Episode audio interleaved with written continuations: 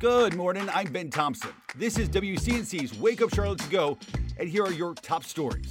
This morning, a community grieving after a mother and child were killed in a crash during a police chase in Hickory. Police say the police car was chasing a motorcyclist driving recklessly. Officers say the mother and child drove into the intersection and the patrol car hit them Friday. The mom pronounced dead at the scene. The child died of their injuries yesterday.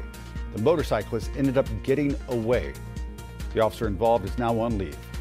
This morning, CMPD says a suspect is in custody after an investigation into multiple sexual assault cases in Charlotte.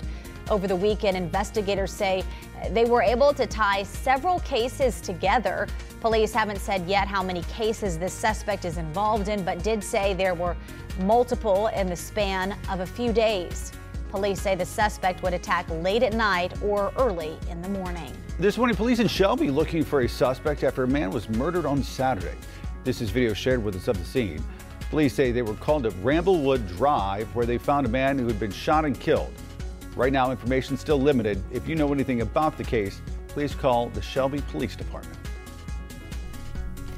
I'm Bree Jackson in Washington. Today, President Biden wraps up his trip to Southeast Asia, where he had a major diplomatic victory. The president secured deals with Vietnam on semiconductors and rare minerals. It's all part of his administration's efforts to counter China. Meanwhile, the president will visit a military base today in Alaska, where he'll deliver remarks observing the September 11th attacks.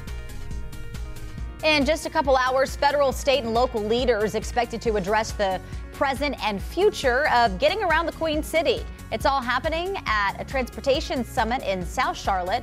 The summit comes as the Charlotte area transit system faces challenges, including a lack of bus drivers to mechanical issues on LYNX trains. Thanks for listening. You can find all these stories and more right now on WCNC.com. Join the Wake Up Charlotte team weekday mornings on WCNC Charlotte from 4:30 to 7 a.m. Like and subscribe to our podcast and tell a friend.